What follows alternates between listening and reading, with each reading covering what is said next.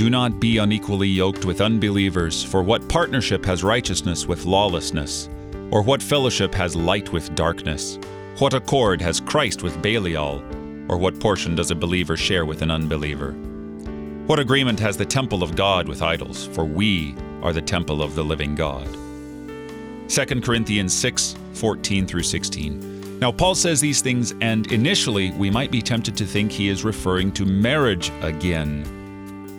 But he has already clarified his stance on that, that an unbeliever may marry a believer or an unbeliever. It's okay. Here's the thing, though.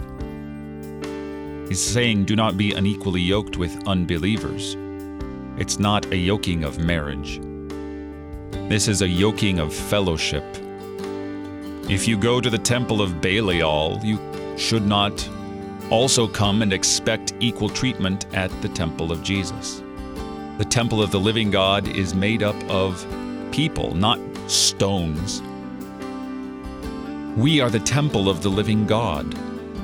We are called to be separate from the unclean ones, to touch no unclean thing, like Augustine mentions in our meditation for the day. This is what it means to come out from among them and touch not the unclean thing. Don't condone their sin, don't confirm them in their lawlessness.